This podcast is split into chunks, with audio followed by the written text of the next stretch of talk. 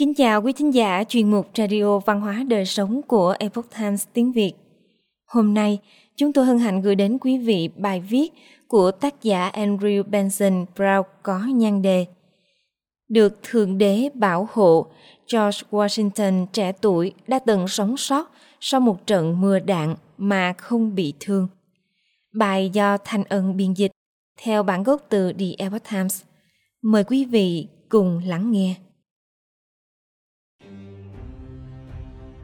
Ông sẽ trở thành người đứng đầu của các tiểu bang, và một dân tộc chưa từng được sinh ra sẽ ca ngợi ông là người khai sinh ra một đế chế hùng mạnh.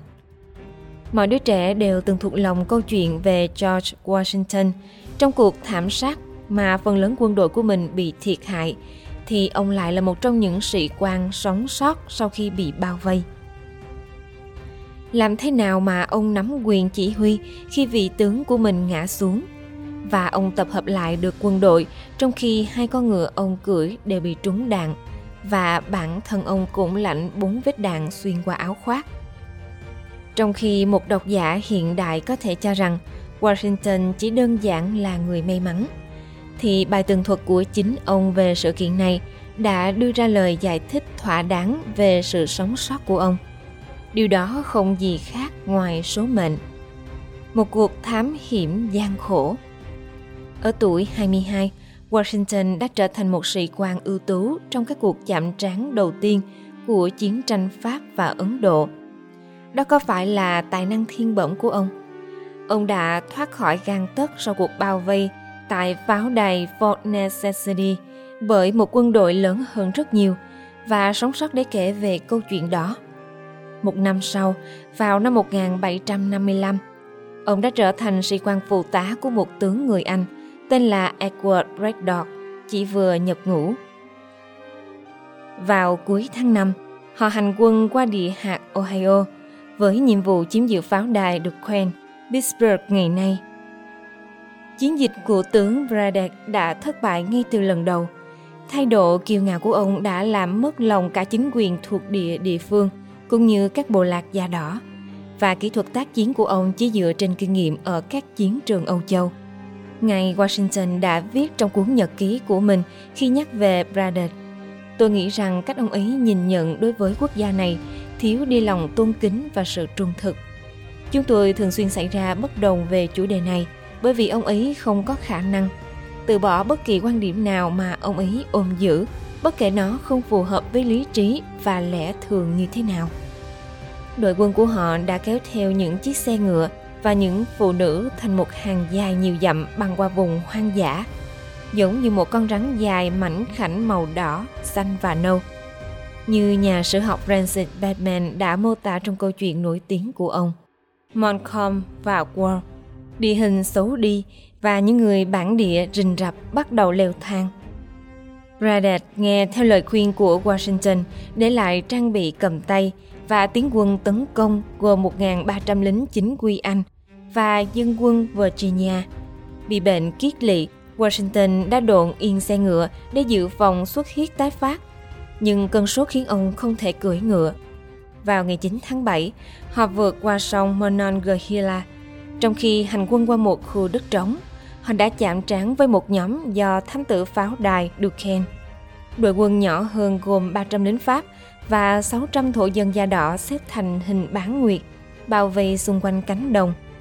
Ẩn nấu trong rừng rậm và bắt đầu nổ súng. Chỉ huy Thomas Gay đã dàn hàng quân đội tiên phong của Anh và bắn trả. Bắn tỉa những cú vô lê lên cây bụi, đá và mòng biển Họ chất pháo thành đống và làm cây cối cháy rụi. Trong khi Braddock hét lên, lệnh cho quân đội tập hợp hàng ngũ, thì người Virginia lao vào rừng để giao chiến ở cự ly gần. Những người bản địa đánh du kích đã gây ra những tiếng nổ kinh hoàng khi họ tàn phá hàng ngũ quân đội Anh, lưu lại những làn khói mù mịt. Lực lượng chính quy đã xác định sai nguồn gốc của một số khói súng hỏa mai và tàn sát rất nhiều quân nhân trong trận đánh mở màn. Khi đối đầu với một kiểu chiến đấu mới và khốc liệt, họ đã thật sự hoảng loạn, phá vỡ đội hình và tập trung lại với nhau thành một cụm đông đúc.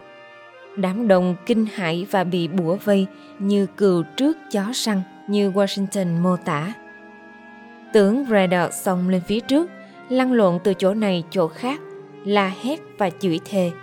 Nhận ra mình đã thua cuộc, ông ra lệnh rút lui ngay trước khi một viên đạn bắn xuyên qua vai và vào phổi. Các sĩ quan khác đã cố gắng chỉ huy người của họ, nhưng vô vọng. Từng người một ngã xuống.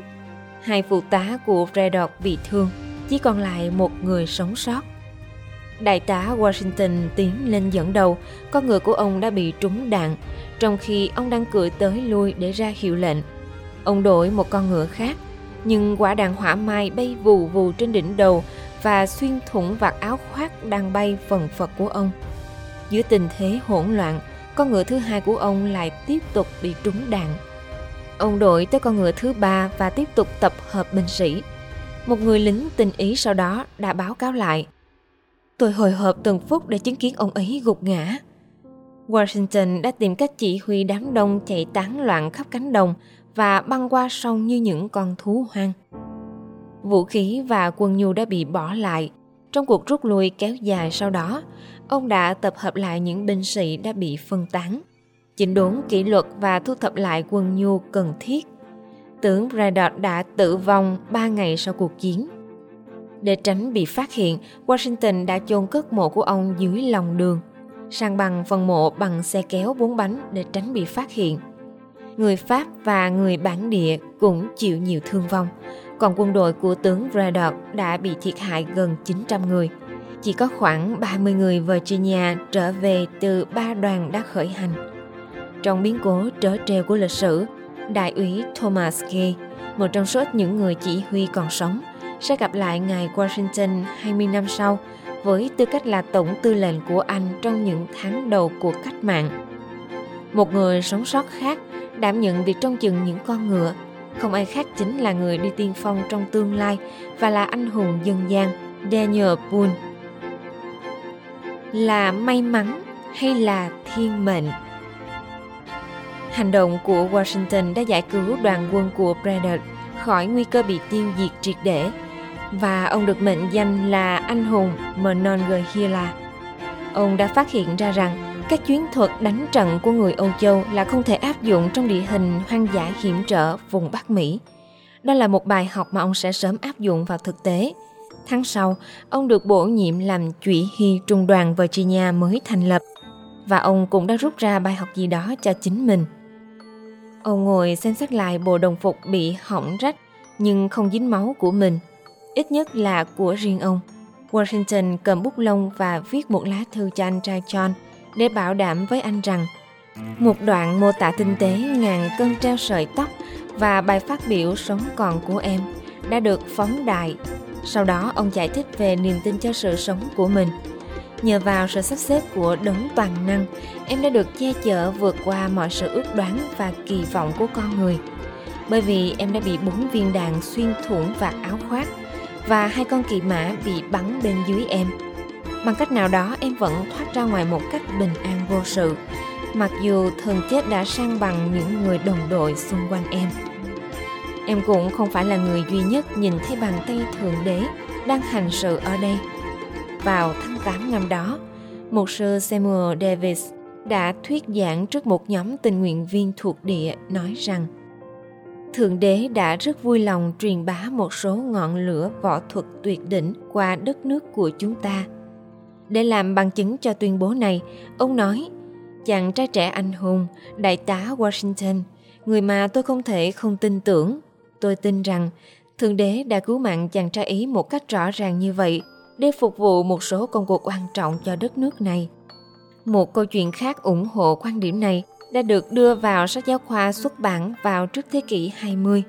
15 năm sau, trận chiến Monongahela, một lão tộc trưởng người da đỏ đã có mặt để chứng kiến cho huyền thoại vẫn tiếp diễn. Tìm kiếm vị tổng thống tương lai, tộc trưởng nói rằng ông đã ra lệnh cho dũng sĩ của mình bắn vào Washington. Nhưng họ không thể nhắm vào người chiến binh cao lớn và không hề sợ hãi ấy.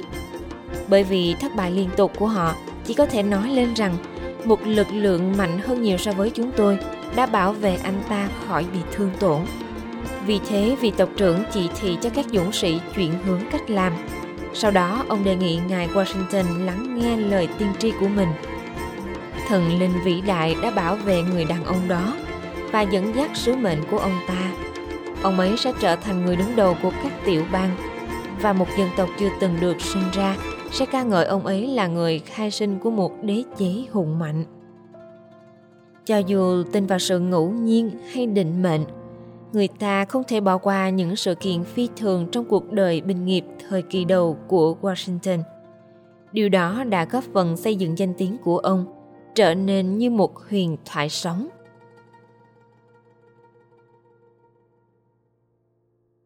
Quý thính giả thân mến, chuyên mục Radio Văn hóa Đời Sống của Epoch Times tiếng Việt đến đây là hết. Để đọc các bài viết khác của chúng tôi, quý vị có thể truy cập vào trang web epochtimesviet.com. Cảm ơn quý vị đã lắng nghe, quan tâm và đăng ký kênh. Chào tạm biệt và hẹn gặp lại quý vị trong chương trình lần sau. Kính chúc mọi điều bình an và tốt lành đến quý vị cùng người thân.